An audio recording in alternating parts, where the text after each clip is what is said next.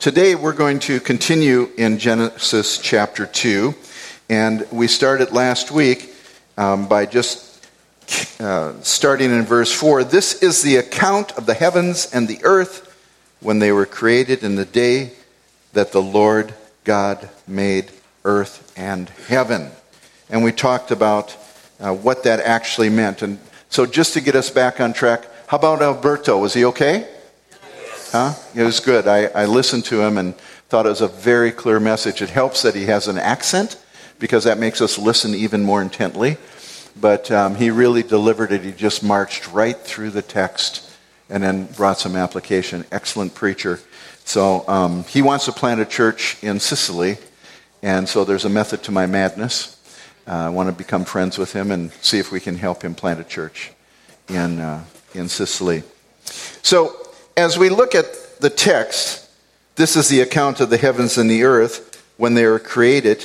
Uh, some people actually take that to be a second account of the creation story that is unlike the first in Genesis chapter 1.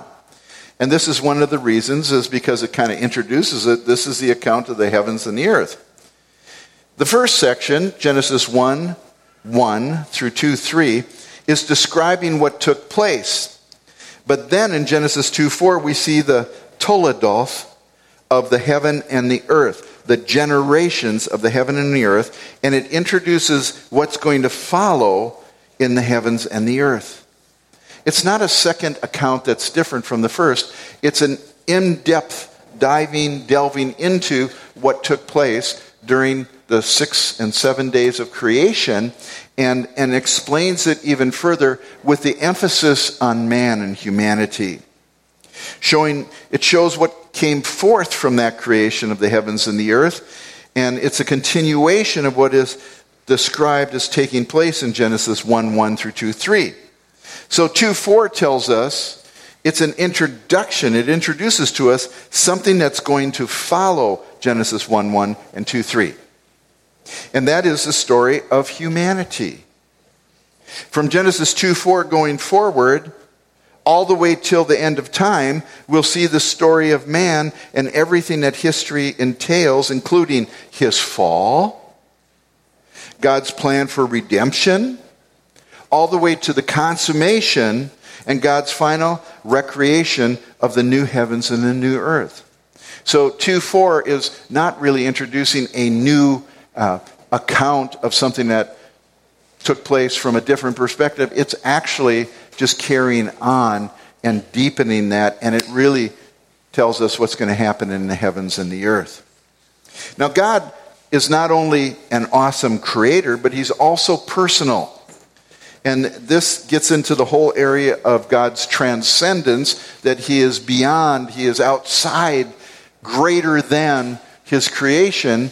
But also, we see in chapter 2 then that he is intimately involved with that creation. He doesn't just create and then, as that great creator God, leave the creation to go on by itself. He is intimately involved in it creation, and that is the immanence of God. So you have this transcendence and immanence uh, both presented to us in Genesis 1 and 2. And we see this through the compound name of God, which we get in Genesis chapter 2 and verse 4. It says, This is the account of the heavens and the earth when they were created in the day that the Lord God, it's a compound name, Lord God. And that Lord you see is all small caps, it's all caps, and that is to show us uh, another name of him, and God is the same as we saw in Genesis chapter 1. In Genesis chapter 1, God is only used, and it's used as Elohim, the great one, the all powerful God. But then when you add this compound, um, Lord God, that word Lord there in the Hebrew uh, it, it's actually just consonants, and the Hebrews really did not even pronounce it, but we've given it uh, pronunciation so we can understand it, and we say it's Yahweh. Yahweh. I love singing songs with hallelujah in them because that Yah from hallelujah is Yahweh. And I, just, I, I love it. And you notice if you sing songs with hallelujah in it, you're really lifting up God in those songs. And so this compound name has caused all sorts of problems. People, some people would say, well, see, there's a different author for chapter 2 because he's not even using the same name of God. Man's mind is something else. And the heart is one that creates all sorts of idols, and the mind is one that creates all sorts of craziness that we really don't need. But there are many very scholarly men that say, well, Genesis chapter 2 is a totally different author that wrote that because he's using uh, Yahweh, Elohim, instead of just Elohim. That is not true. The name of God, Elohim, is predominant in Genesis chapter 1, and it depicts the one true God and the infinitely great and exalted one who created the heavens and the earth, and who preserves and governs every creature. Whereas in chapter 2, we're introduced to Yahweh Elohim, and Yahweh is a personal name of God, and is seen in our English Bibles with that spelling, all capital letters, L O R D. First seen in Genesis 2 4, it's the compound name for God, and it's used over 20 times between Genesis 2 4 and 324. So, just to tell us that he is intimately involved in what's taking place in Genesis 2 4 through 324. The constant use of that double name or compound name is not intended to teach that Elohim, who created the world, was Yahweh, but Yahweh, who visited man in paradise, who punished him for his transgression in chapter 3, gave him a promise of victory over the tempter, a deliverer that would come, was Elohim. Yahweh, the same God that entered into man's and relationship with man, is the same God who created the heavens and the earth. So let's keep that straight in our minds. And as I mentioned, it's a, the, the transcendence and immanence issue here. The Bible teaches that God is distinct from his creation. He is not in his creation because that is pantheism, where God is everything. No, God is transcendent. He is other than his creation. He created everything that exists, including us, but he is not only transcendent, he is also very involved in his creation because it is continually dependent upon him for its existence and its functioning. The technical term for that is his immanence. He is immanent. The God of the Bible is no abstract deity removed from disinterested or disinterested in his creation. And the Bible is the story of God's involvement with his creation, and particularly the people in it. Now, this is really important because you have personality. God is a person. In fact, He is three persons in one God. And this is way different than what um, the, the, the materialists or the naturalists would tell us about things. Excuse me for a second.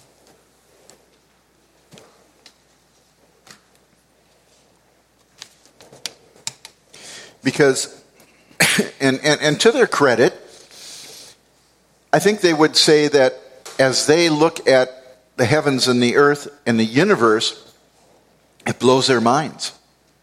It is so vast. The expanse is so magnificent. I mean, if you see some of the pictures coming back from the Hubble telescope of galaxies, it's like they're dancing and they're just all sorts of beautiful colors uh, in these pictures that we're getting back from us. And when the man without God looks at those things, they just say, This is just amazing, right? But they give no credit to God. Because the best that they could come up with is at least transcendent. If they go with um, intelligent design, they will at least say, There has to be an intelligent designer of this because it is too magnificent to just have happened. And I want to tell you, there's, there's many scientists that are not believers. They're not creationists. They would not credit God of the Bible with the creation, but they are moving towards a lack of belief any longer in evolution and the theory of evolution by Darwin, and they're now saying that there is intelligent design behind this. They probably would accredit it to a superior race of aliens, stuff like that. But they at least say, you know, there's, there's something of design here. It's different. And they're not ruling that out anymore. A great book is written by a man, um, Dr. Behe, that's easy, B E H E, and it's called Darwin's Black Box. Darwin's Black Box. He's, he's a biochemist, and he really challenges the whole uh, Darwinianism and the theory. so you can pick that up and see that. So these twin truths of God's transcendence and his immanence refute a number of key religious uh, worldviews. Right in the very first chapters of Genesis, materialism, uh, which doesn't believe that God exists and only matter exists, shows us that God exists and there is more than just mere matter. So that points out the transcendence of God. It challenges pantheism, both by the transcendence and immanence of God, because God is both outside of the universe, but intimately involved with the universe, which would go against pantheism, which just sees God as everything. He is in everything. It also challenges uh, the worldview of dualism um, because it shows God's transcendence, because God transcends his universe, he is not equal to it. And also deism, which a lot of the founding fathers were deists. they believed in God, but um, they see him as only being intimate. But God did not create and leave it on its own. He is involved. Oh, hold on for a second. Shut down.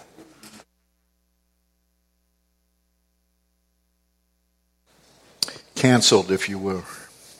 Okay, so then we moved on we said there are two important words that we want to talk about in this text.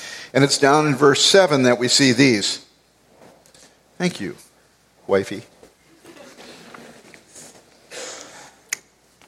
Spurgeon used to come down Saturday evening for supper. And he'd say, Wifey, pray for me. It's not working. And that's where I get the word wifey from. She doesn't like it, but. Verse 7 Then the Lord God formed man of dust from the ground and breathed into his nostrils the breath of life, and man became a living being. This is beautiful. The two words are formed and breathed. Formed, this word expresses a relation of a craftsman to material, an artist or a, a potter taking clay and creating something. Uh, Psalm 94 9 says, He who planted the ear, does he not hear? And then we talk about breathe, and God breathed into his nostrils the breath of life. Can you see the, the intimacy here? Can you see the immanence that God is intimately involved with this creation called man? Breathed means to puff or to inflate or to blow into.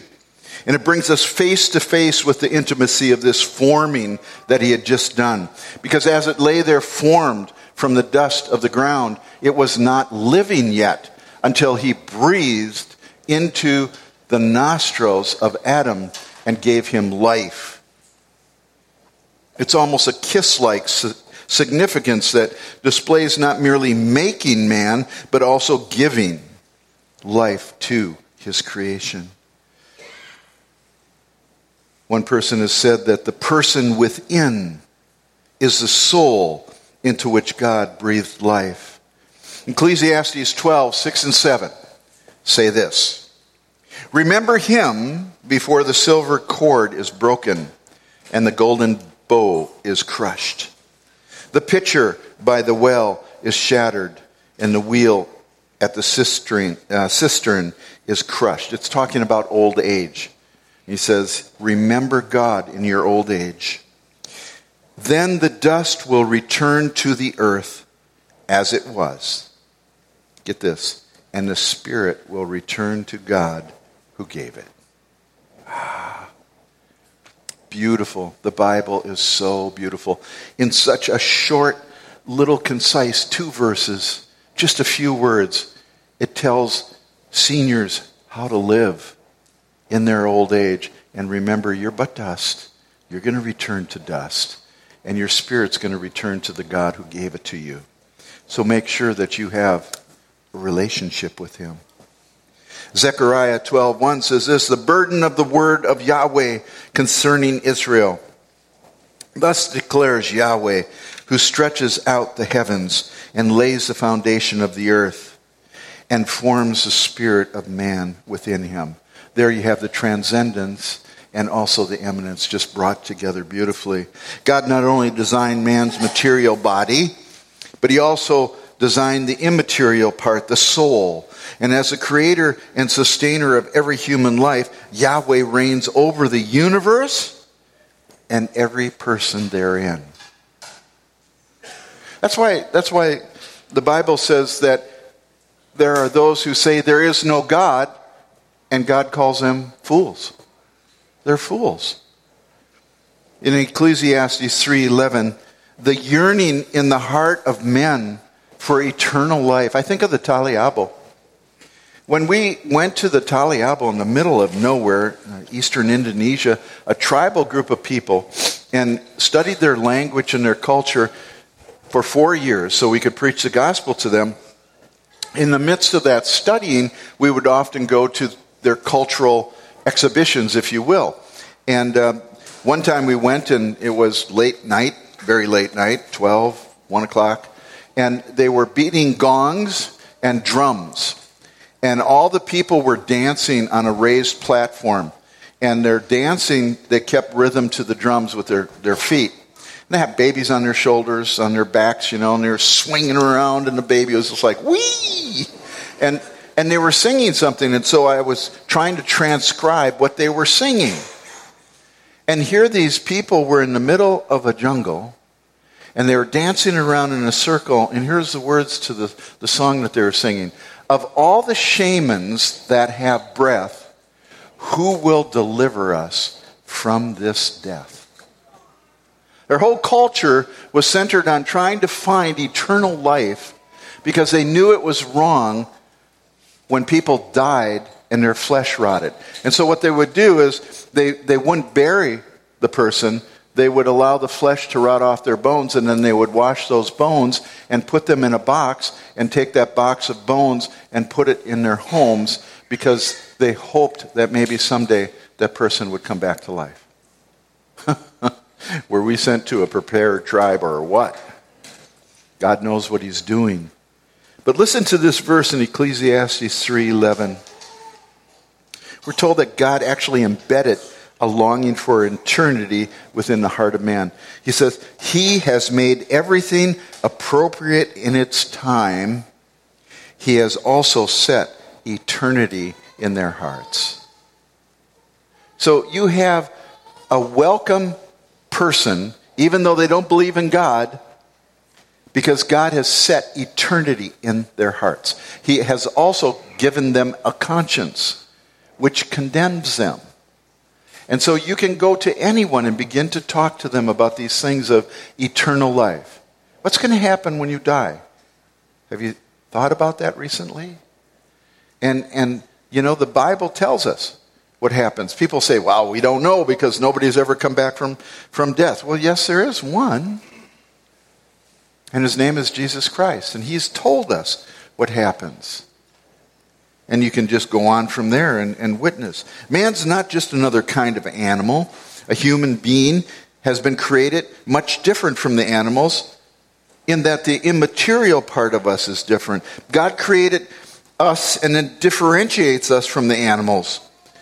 While it's true that the term soul is used for other forms of conscious life, so it's not just distinct to individuals or men, also points to something that's even greater than just that living soul. It's, it's what God created us in the image of Him created He, man and woman, male and female. And according to His likeness. That breathing into Adam somehow communicated life to mankind that is different from all the other creatures' conscious life that they have. He didn't breathe into the elephant, he didn't breathe into the dinosaur or to the snake. He breathed into man. A man sees his child with his eyes, but he loves him with his soul. Job 33, 33 4 says this The Spirit of God has made me, and the breath of the Almighty gives me life. We're back to transcendence and immanence. We have the Creator giving life to his creature.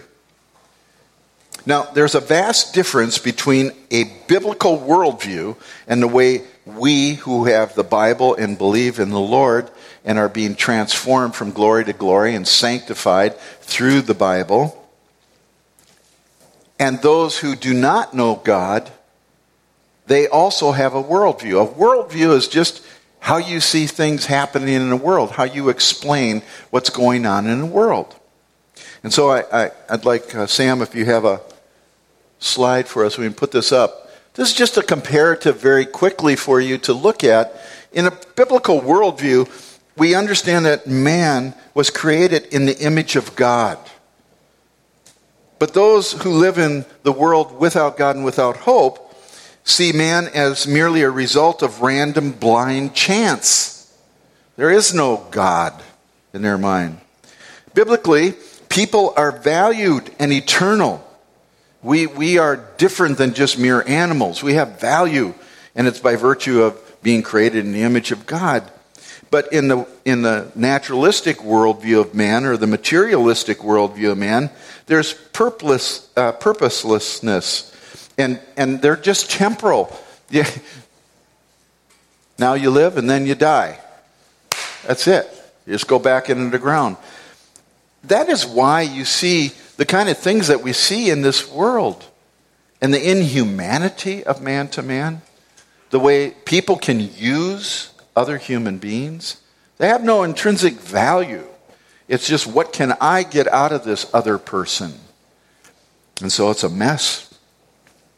Biblically, each is unique creation of God, but in the materialistic worldview, people are replaceable. They're just chemical organisms. And that, too, has implications on the way that they treat other people. Man is preserved by God and watched over by God as their creator, whereas in the world's viewpoint, survival of the fittest. Darwinism, right? We're superior now. Get all the gusto you can get. Be the strongest one. The strongest one will reign. The smartest one will rule. Uh, this is the kind of thinking that underscores let's kill all the Down syndrome babies. What good are they? Let's get rid of the aged. They're just taking up houses and, and eating resources that we need for ourselves. These kind of ideas have implications, don't they? And they're carried out. Man is God's steward. We have been given a stewardship. He said, I want you to reign over the earth and I want you to replenish it, be fruitful, and multiply. But the naturalistic worldview only sees man as under nature, and there's no real design. Life equals meaning now and in eternity. There's ongoing meaning. But in a world without God, it's without meaning and it just ends in death. You go into the ground and that's all there is we see the universe is ordered by God. It's not chaotic and purposeless. God exists and is transcendent. No, no God. Nothing beyond nature. Man came and man can depend upon God, and there's a structure. I just read the greatest article on a woman that discovered uh, the YY and the uh, XX and the XY chromosomes back in the 1940s. Nettie something or other was her name. I'll, I'll be talking about her next week when I talk about the creation of Eve. And, and she couldn't do that. Science can't operate if it's as chaotic as people are trying to make things right now because there's no consistency. There's no constance there. But God did create the world with a constance that can actually be studied. And as you study it, it should reflect back or redound back to His glory as such an incredible creator God. But when you live in a world without God, it's, it's chaotic. It has no purpose. Man can depend on that structure and, and study it. But in a world without God, it's very difficult to depend on anything. I, I, science has fall, fallen on hard times. how, how can you be a scientist anymore when you can't even tell the difference between a male and a female? And man's chief end is to glorify God survival and reproduction. You can go to the next slide, I think. Yeah. So there you have it. And I'll just leave that up for a little bit so you can copy it down if you want to. But so when you're when you're talking to a person about the Bible and you're witnessing to a person, you've got to realize that you're talking to somebody that's alien to these truths, right? And depending on how long you're a Christian, you're also using an alien language. You're using a foreign language with those people. I'll never forget when I first got saved, I worked with a with a fellow in the in the parks department, and I was assigned over here in Mounds Park. And um, I just I was a brand new Christian, so I was really excited about it. And I told dear Don, that was his name, Don, and he was my boss, and I, I told him I was a Christian and everything. Well, that was a mistake because he hated Christians. And um, he just watched me like a hawk. If I came one minute late, he'd say, Ha! So that's the way Christians act. Oh, it was just very, very difficult. But the good thing about it is that um, I learned much from Don. Don taught me much because I'd go in and we'd have lunch, even though he hated me, we'd eat lunch together. And he would he'd tell me what he did, you know, over the weekend, and I'd tell him, "Oh man, we had the sweetest fellowship at church today," and he'd go, "Ooh, we sweet," you know, like I was a different gender or something. And I just realized, wow, I'm using language that is just out of this guy's vocabulary completely. And do I want to identify myself like that? You know, so we talk a foreign language. And we need to just speak in plain English and use the scripture, but realize that but for the power of God working in that other person's life, he tells us in Ephesians 2 1, they're dead in trespasses and sin. Dead. Not sick, not ailing, they're dead. So that whole thing with throw them a life preserver, that's witnessing? No, it's not. That person's dead. He's at the bottom of the ocean rotting, and that life preserver will do him no good. But we're still told to talk to those people and do what? Bring the word of God because Romans 1:16 says it is the gospel that's the power of God unto salvation. And the gospel is more than just John 3:16. It's explaining who God is, who man is, what sin is, and what's going to happen to man if he doesn't deal with his sin problem. Okay, Genesis 2, 8 through 9. Let's continue on. The Lord God planted a garden toward the east in Eden, and there he placed the man whom he had formed. And out of the ground of uh, the Lord God caused to grow every tree that is pleasing to the sight and good for food, and the tree of life also in the midst of the garden, and the tree of the knowledge of good and evil. So we see man's first dwelling place, and it's the Garden of Delights. A Garden of Eden. Imagine a world dominated by righteousness and goodness, a world where there, there, there's no injustice, where no court ever rendered an unjust verdict, or, or where everyone is treated fairly. Imagine a world where what is true and right and noble marks every aspect of life. including interpersonal relationships and, and commerce and education and politics and government. Imagine a, a world where there's complete, total, enforced, and permanent peace, but where joy abounds and good health prevails, so much so that people live for hundreds of years. Imagine a world where the curse is removed and where the environment is restored to pristine purity of the Garden of Eden, where peace reigns even in the animal kingdom, and, and so that the, the wolf will dwell with the lamb, and the leopard will lie down with the young goat, and the calf and the young lion and the fatling together, and a little boy will lead them. Imagine a world ruled by perfect, glorious ruler who instantly and firmly deals with sin. Humanly speaking, that description seems way out there, doesn't it? A utopian fantasy that could never be reality, yet that accurately describes conditions of the world during the future earthly kingdom of the Lord Jesus Christ, the millennial kingdom, which is merely a recreation or a removing of the curse so that we return to pre sin days. Wow. That's the kind of world I want to live in. In 2 8, it says, And the Lord God planted a garden. The Garden of Eden was a real place. It's not just a moralistic story told to kind of get our emotions going. It's marked by a relationship geographically to the land of Nod, if you look at Genesis 4.16. Okay? And, and whenever it's mentioned in Scripture, it's treated as a literal place. It's never treated as some type of story uh, line in a, in a myth.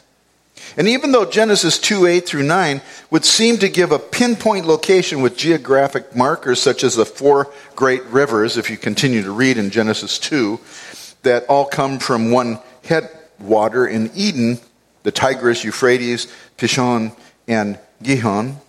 Only two remain the uh, Euphrates and the Tigris River. And it is disputable if they're even the same rivers that are mentioned in Genesis 2 8 and 9. Because something happened, right? Something happened. We can't know the location of Eden anymore. There's no way we can find the pre flood geographical markers. In, in, in 2 Peter 3 6, it informs us that that world that was perished. In the flood, the world before sin perished. So the face of the earth underwent a massive change, and we had um, our friend Jay Siegert come and give us all sorts of information of what took place with that cataclysmic event called the flood. Even in the areas surrounding the Euphrates and the Tigris rivers, we see that they rest on massive fossil fields, so that flood definitely uh, affected that area. And so, why are there still two rivers named Tigris and Euphrates then? Well, for the same reason that there's a little town just north of us named Scandia, and another one just north of that, a lot further north, Uppsala or Uppsala. Right? What, what are those towns? They're not the original towns, are they? Often people name new towns and geographic things after ones that they previously knew. The Swedes and the Norwegians came here from Scandinavian countries, and they said, This is just like home. And so they named towns after their hometowns in their old country. There are many rivers named after great rivers of Europe by the new settlers there. And it could have well been that Noah and his sons did a similar thing as they resettled the earth after the flood. Remember, they lived a long time. So, what are some of the characteristics of that garden, that beautiful garden? Although its specific location is unknown, Eden was a paradise of lush bounty and great beauty. And the, the very name Eden means a well watered place or an oasis. And the Bible tells us that it was watered both by those rivers and a mist which covered the earth. We talked about that mist a little bit. That's in Genesis 2 5 and 6. And the people of the Middle East, even now, it's very arid and dry, and they put a lot of value on water. And any place that was well watered was like a paradise to them. Now, I'm not saying that this is, uh, Eden was like a paradise, it was paradise. The presence of God was there, right? And he had fellowship with Adam and Eve after he created them in the garden. So God prepared a perfect environment for Adam that met every human need. And, and I want you to understand that it does say that God planted this garden. He prepared a place specifically for the man and the woman. It was very unique. What does that tell us about God? That he's, he's some force out there? there? He has care for his creation. And he went ahead and he prepared. All the days of creation were all preparation for the crown of creation, man and woman, and how he created them. And then he takes that crown of creation and he prepares a garden and, and he places Adam in that garden. Now, if you want to know what the garden is like, all you have to do is think of the post fall earth. Earth after sin entered. Okay? So let's do a comparison. Before, man was in fellowship with God. After, broken fellowship. Before, man and women were in fellowship with each other. Adam and Eve had no bones with each other. They loved each other. They're created for each other. And afterwards, their fellowship is broken. In the garden, mutual love and trust existed between man and woman and man and God. Afterwards, suspicion and blame. When God came into the garden in the cool of the day, Adam ran and hid. Why? Why? What happened? Prior to that, they had sweet fellowship. See? Sorry. They've done that with gay, too. I used to talk about Christians have the distinct joy of gay abandonment. I don't say that anymore. So there is suspicion and blame. He ran and hid because he is afraid. And then when God talked to him, he blames his wife. And then God talks to Eve, and she blames the snake. And the whole poor snake couldn't blame anybody because he did it. All the needs were met. Every single need that the human couple had was met in the garden. But afterwards, they'd eat by the sweat of their brow. In the garden, trees were pleasing and good. Look at verse 9. It says, Out of the ground the Lord God caused to grow every tree that is pleasing to the sight and good for food. Man, this tells us so much about God. He's got aesthetics. Beauty is important to God. Okay? Some people would really condemn evangelicals because we got no sense of aesthetic. We make our churches out of warehouses. Lutherans do a good job, people. They have aesthetic value. They know the value of beauty. And, and, and you know, if you go into the great cathedral, St. Paul's Cathedral, on the hill there, the very first thing that will strike you is you might be talking as you're walking up the steps. As soon as you go in, you lower your voice and you're quiet. You whisper. Why? Because it's showing by its architecture the incredible greatness of God. And it humbles you and it makes you quiet, makes you feel small. And then you look at the stained glass windows and you just marvel. There was, there was attitude and, and intentionality in the creation of the, the great cathedrals. Now, I'm not saying that we should do that. I'm not saying it's right or wrong. I'm just telling you what it does and, and what it has done. And that God does love beauty. but afterwards, the earth was cursed and those trees produced thorns and thistles, right? Before, there was no death. Afterwards, death reigned. Before, there were no tears or sorrow or goodbyes. Afterwards, all of that was visited on mankind. Now, it's very interesting that we read that God created that, that beautiful place And in verse 15 it says, Then the Lord God took the man and put him into the Garden of Eden to cultivate it and keep it. God did not sit down and have a discussion with Adam and give him the reasons why he thought it would be a good idea if Adam took up his abode in this beautiful garden that he created. He took the man and placed him in the garden that he had prepared for him. What does that tell us about God? He is sovereign. He reigns over his creation. And Adam, we don't hear any arguing with Adam or any discussion. He did what his creator wanted him to do. You see, God, in his love, prepared the garden for man, and then in his sovereignty, he placed the man in the garden. God is both the creator and thus acted sovereignly without consulting Adam at all. And then God gave Adam work to do. There was work to do, but it was without toil. Let's continue to read. And the Lord God commanded the man, saying, From any tree of the garden you may eat freely, but from the tree of the knowledge of good and evil you shall not eat, for the day that you eat in it you will surely die. You will surely die. And he gives him a responsibility. There's a choice here. It's the first test of man. And we see that in 2 8 and 9 compared with 15 and 17. Genesis 2 8 is a kind of summary statement, and then 2 9 through 14 kind of goes on and gives the details of what was said in 2 8. There were multiple trees in the garden, and they were all beautiful and pleasant to the sight, like we said, right? But God is a God of beauty, and He's not just a utilitarian God. I mean, He could have just made food just kind of pop up out of the ground. He's God. But He didn't. There's beauty attached to His creation. And what He created brought pleasure to the senses. He created man with the capacity to enjoy pleasure. But among all those beautiful trees, there were two that were specifically singled out.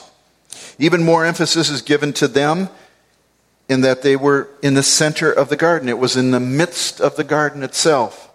The tree of life. Now, the fruit from the tree of life, if eaten regularly, would enable people to live forever. Even people who were mortal and dying according to Genesis 3:22. Let's look over to Genesis 3:22. We'll jump ahead a little bit. Then the Lord God said, "Behold, the man has become like one of us, knowing good and evil, and now he might stretch out his hand and take also from the tree of life and eat and live forever. Live forever in his rebellion against his creator. Live forever alienated from God. But God did something. The implication post fall was that if the couple were allowed to stay in the Garden of Eden and were to eat of the fruit from the tree of life, they would live forever in the state of estrangement from God. And so God, in His love and His mercy, determined a different path and sent Adam and Eve out from the Garden of Eden. At the east end, He stationed a cherubim and a flaming sword, which turned every direction to guard the way of the tree of life. He did not want them to take from the tree of life and continue to live forever in that state of estrangement from God. So, actually, Him getting them out of the Garden of Eden was a severe mercy that He gave to them as a couple. We should not fail to remember that in Revelation 22 2 is a scene from the new heaven and a new earth and a new Jerusalem all the way back at the end of the book and there's a river of the water of life, and it's crystal clear, and it comes out from the throne of God and of the Lamb in the middle of its street. And on either side of the river was the tree of life. Tree of life's there again, bearing 12 kinds of fruit, yielding its fruit every month. And the leaves of the tree were for the healing of the nations. The Taliabo wrote a great hymn about this. When they heard this, they, oh, their hearts just welled up, and they had to express it in a hymn that they wrote. And they loved singing this about living in the new heavens and the new earth, where there's a tree of life that gives forth its fruit one every season, 12 fruits, and you eat it and you have and enjoy eternal life. Oh, they'd sing out like that. Let me elaborate just a little bit on the New Jerusalem and what it'll be like. It is a new creation in which there will be at least these nine features. And you can see all this in chapter 21 of uh, Revelation. In verse 1, we see that there's no more sea. I'm happy about that. I don't like the ocean. Don't like the ocean at all. Number two, there's no more tears, death, sorrow, crying, or pain. That's in chapter 21, verse 4. There's no more sinners, chapter 21, verse 8. No more sinners. There's no more fear, 21, verse 12. There's no more sun or moon, 21, verse 23. There's no more night. There's no more sin or evil. There's no more disease or injuries. There's no more curse. All gone. But here's what's in the new creation unending fellowship with God. 21 verses 3, 7, and 22. Unending newness. Now, this thrills me, this unending newness, right? Um, don't you feel that way? Okay, ladies, when you're shopping and you see something new, that sense of thrill that you saw something new, or you're online, right? You don't, who goes to brick and mortar anymore? You're online, you're looking through, and you're, oh, that's cool. I never saw that before. That sense, right, will be unending. What is it going to be like? If there's unending water of life for us, there's unimaginable beauty, there's uncompromised security, unbroken unity between believers.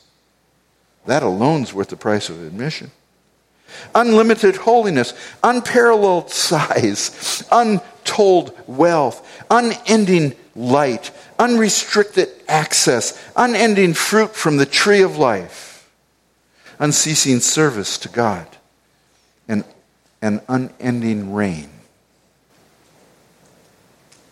I can say with absolute confidence that there will not be any who are unclean, those who practice abominations, and those who lie because no people like that will be in the holy city, the New Jerusalem. And I say to you that they will not be anywhere present in the new heavens and new earth, anywhere, for their place is a different place. It's the lake of fire, what we refer to as hell. In that lake of fire, there is no presence of God there. But in the new Jerusalem, He's the light that's why there's no need for moon or stars or, or moon or sun, because He is ever, His light, He's present there with us. Now, God created the heavens and the earth, and He prepared the garden for the man, and He has promised to prepare a place for us. Then Jesus say, I go to prepare a place for you. Come on, people. He's just doing what He already did there. He's preparing a place for us. And he says, if it wasn't so, I wouldn't tell you, I wouldn't lie to you. I'm going to prepare a place for you so that where I am, you may be also. Oh, take that one to the bank. And it's, it's available for all who will humble themselves and repent and turn and trust Jesus for the forgiveness of their sins. He also promises that he's going to recreate a new heaven and a new earth. And I just told you what it's going to be like. So, in closing, all I have is one question for you for application today. You going to be there? Will you be there? Because you're the only one that can answer that. Your parents can't answer it for you, kids. Your husband can't answer it for you, wives. Wives, Nobody can answer it for you. Each individual must make that decision in their own heart to repent from their sin and rejoin their relationship with their Creator through trusting Jesus Christ to forgive all of their sins. Let's pray. Father God, thank you so much for your word and just the thrills of Genesis, These are our foundations, Lord, as human beings. And Father, it is the earth and the heavens that you created that constantly show and point to you and your august power. And then, Father, as we read in the scriptures, it is revealed to us, self revealing. You're revealing yourself to us, how intimately you're involved with your creation, how much you love man, that you actually created a place for him. And it wasn't just a place, it was a garden of delights.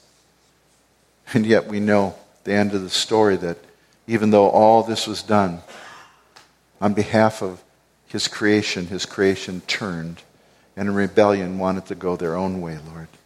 Oh God, forgive us sinners. And strike us afresh with your love and your concern and help us to want to serve you and live for you every moment of the day until we see you face to face, we pray. Amen.